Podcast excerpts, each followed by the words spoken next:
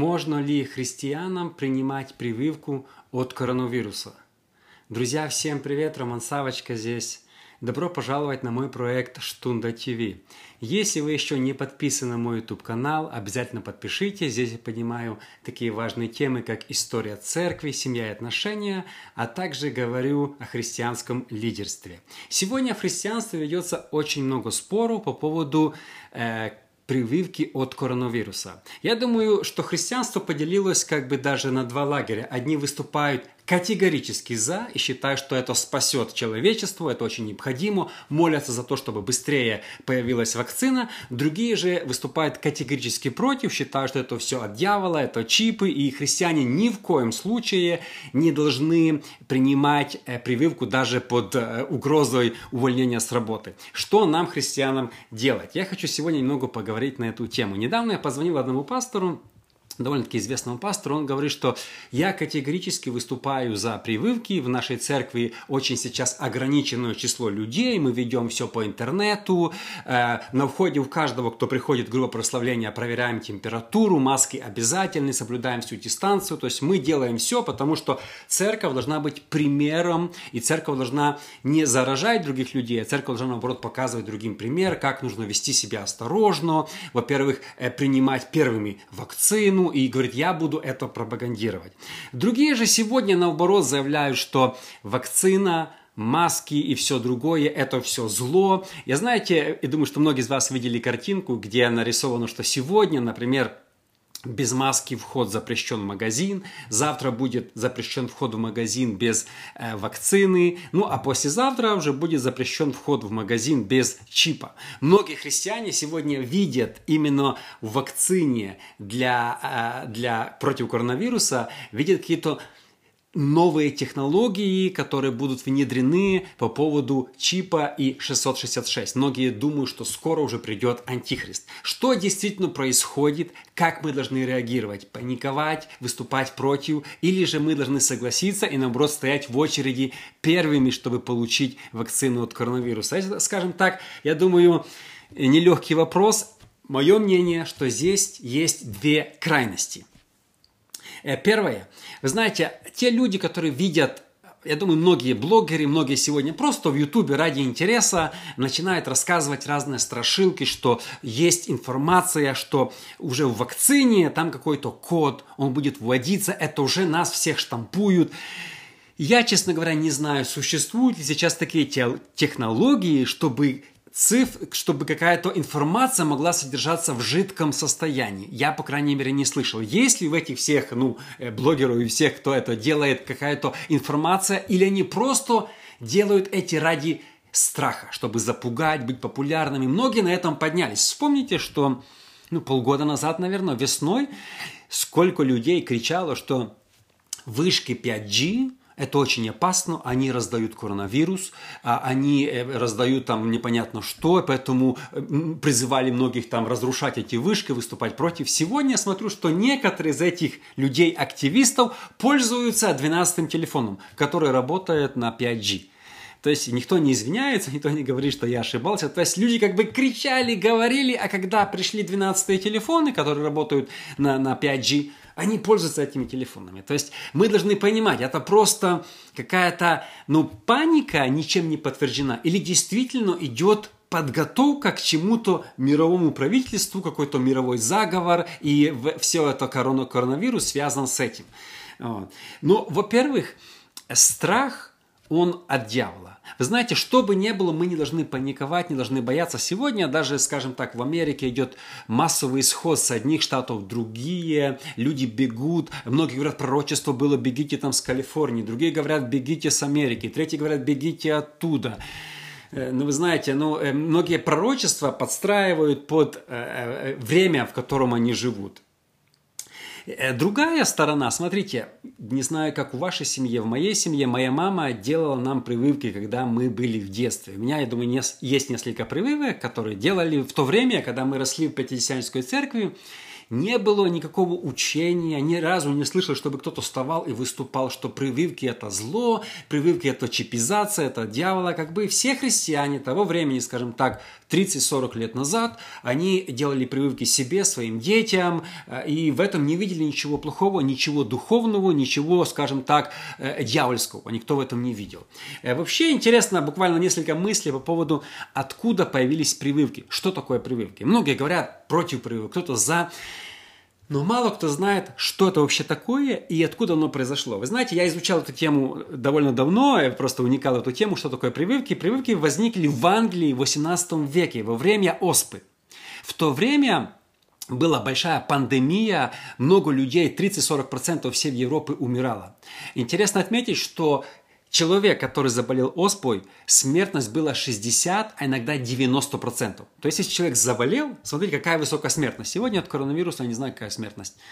Э, может, 1%? Я не знаю.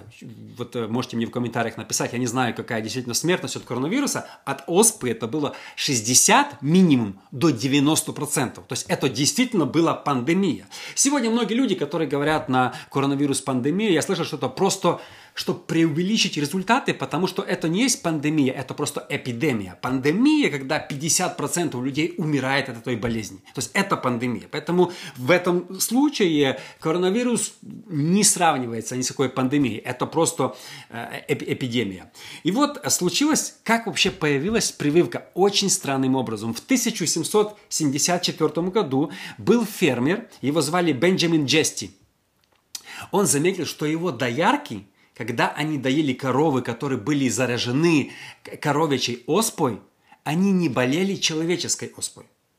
И он думал, почему так происходит. В его родном городе многие начали умирать, началось большое заражение, пошла большая пандемия. И этот э, Бенджамин Джести решил поехать на ферму и прикоснуться к ранам коровы, которая болела оспой. И когда он прикоснулся к ранам коровы, то его семья выздоровела и не болела. А для них это было чудо, а многие люди в его родном городе начали говорить, что это какая-то магия. И какое откровение получил Бенджамин Джести? Он сказал, что получается, что если мы прикасаемся к малой дозе болезни, то потом, когда будет большая доза, у нас будет иммунитет, и мы не будем болеть.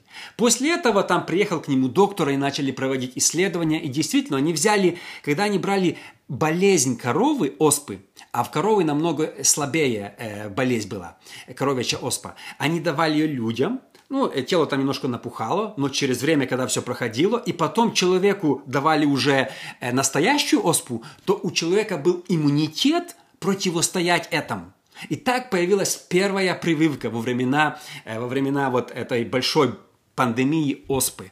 Первой в России, кто получил прививку от оспы, это была императрица Екатерина II. Интересно отметить, что в Европе настолько много умирало людей, что в России умер э, царь э, Петр II именно от оспы. То есть это была очень серьезная проблема, очень серьезная болезнь того времени. Поэтому э, везде начали, когда появились прививки, все начали быстренько им давать. И так люди, в принципе, в то время победили эту страшную болезнь. Вот так появилась э, именно вакцинация. Доктор Эдвардс, который э, э, работал над этой вакциной, он назвал вакцинация, потому что вака по латыни это корова. То есть слово вакцинация происходит от слова корова. Вака – вакцинация. То есть именно от коровы они брали малые дозы болезни и давали людям. И поэтому, когда человек уже, тело человека боролось против коровичьей оспы, оно потом имело иммунитет и боролось против человеческой оспы, которая была в разы сильнее. Вот такая, скажем, история появления появления оспы. И потом начали уже, естественно, развивать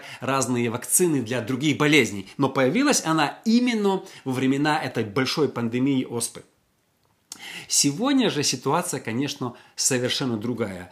Э, сам коронавирус тоже вызывает много вопросов. Я лично не верю, что коронавирус появился там, когда человек съел какую-то там летучую мышь или еще что-то там в Китае, где-то на базаре.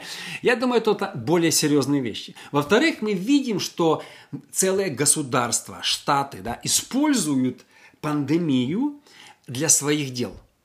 То, что начали поголовно закрывать церкви, малые, у, просто уничтожать малые бизнеса, закрывать, лишать многих людей работы. Особенно в Канаде я видел несколько даже видео, когда э, церкви собрались в машинах, проповедник стоял на улице, ни к нему, к нему не прикасался. Приехали, всех арестовали, дали церкви 30 тысяч штрафов. В Калифорнии тоже очень жесткие законы. Там сам губернатор ну, э, чудит просто по полной. Один пастор решил быть хитрее всех. В Калифорнии, вы знаете, издали закон, что церквям собираться нельзя – а стрип-клубам можно. Ну, то есть логика. И один пастор решил, чтобы даже два пастора было в Сан-Диего, что они говорят, мы перезываем нашу церковь в стрип-клуб. Они продолжали делать служение, но просто он говорит, за того, чтобы мы имели право собираться, то мы называемся больше не церковь, а стрип-клуб. Ну, конечно, понятно, что это уже свои крайности, но я даже видел видео, когда они собрались, и он объявил это со сцены, и говорит, мы будем проводить служение. Э, что интересно, что когда даже губернатор Калифорнии, он издавал этот закон, чтобы закрыть все церкви, все бизнеса, в тот же день его засекли камеры, что он без масочки сидит в кругу, кажется, 30 друзей в ресторане, кушает, веселятся, никакой дистанции. И у людей возникает вопрос, может нас дурят, раз правители издают жесткие указы, раз правители там, знаете, говорят, все, носите маски, прививки, то, а сами в это время подпольно себя ведут, как будто бы ничего не существует, или у них уже есть какие-то прививки. То есть, почему так все происходит? И естественно, что самое печальное в этом всем, что произошло сейчас, сейчас, я думаю, это закрытие церков. Я читал некоторые американские э, издания, издания, они говорят, что примерно 30% американских церквей больше никогда не откроются. Многие сегодня возрадовались, я слушал много, говорят, о, смотрите, у меня в церкви собиралось 100 человек, но мы начали по Фейсбуку вещать, меня смотрит 500, меня смотрит 1000. Но вы знаете, это все, это все сказки. Потому что, во-первых, слово «смотрит», вы знаете, что в Фейсбуке алгоритм работает на 3 секунды. То есть 3 секунды посмотрели не означает, что они смотрели всю твою проповедь. И многие, знаете, бросились э, в, в соцсети. Но с другой стороны, правительство может закрыть ваш канал вашей церкви в один миг. Если мы будем строить э, церкви только по интернету, только по онлайну, это легко перекрыть. Смотрите, в Дональда Трампа взяли и закрыли Твиттер. Да? То есть, если они, им кто-то не нравится, если вы будете говорить какие-то вещи, которые неугодные кому-то, вас могут перекрыть в любой момент. Сегодня и так уже много, знаете, давления на христиан. Я недавно слышал, как один довольно известный политик в Америке, известнейший, один из самых топ-политиков, в интервью сказал, что Библия очень осуждающая книга.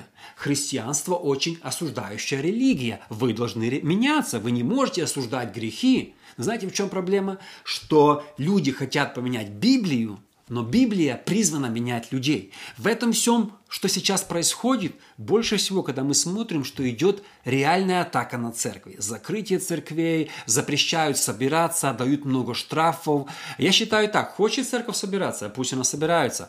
На их, ну, если заболеют, это будут их не проблемы, да? Но нет, правительство считает, что вот это можно, а вот это нельзя. Поэтому я думаю, что э, понятно, что вакцина от короны, я думаю, она не содержит чип. Но в этом есть, возможно, какое-то тестирование страха э, тестирование, как закрыть что-то, да, как вот ввести какой-то контроль. Я думаю, что Мое мнение, я не знаю, я не доказываю, что возможно сейчас под шумок этой пандемии или эпидемии, вернее, э, некоторые государства пытаются что-то тестировать, чтобы потом в будущем контролировать больше. Поэтому я думаю, здесь э, христиане должны не ссориться, потому что часто, когда кто-то пишет о коронавирусе, о прививках, два лагеря друг друга обзывают. Те категорически за, мы должны спасать людей, что вы ничего не понимаете, люди умирают, другие говорят, это все придумано, ничего нету, и это. То есть я думаю, мы как христиане должны здесь быть очень мудры, потому что здесь такая, знаете, никто ничего до конца не знает. И в конце мне вспомнился один анекдот, недавно прочитал. Звонит а, один человек другому и говорит, я не чувствую вкус он говорит, ты что, заболел коронавирусом? Не, говорит, я просто кушаю помидоры из супермаркета. Друзья, спасибо огромное, что вы меня сегодня слушали. Увидимся с вами в следующий раз.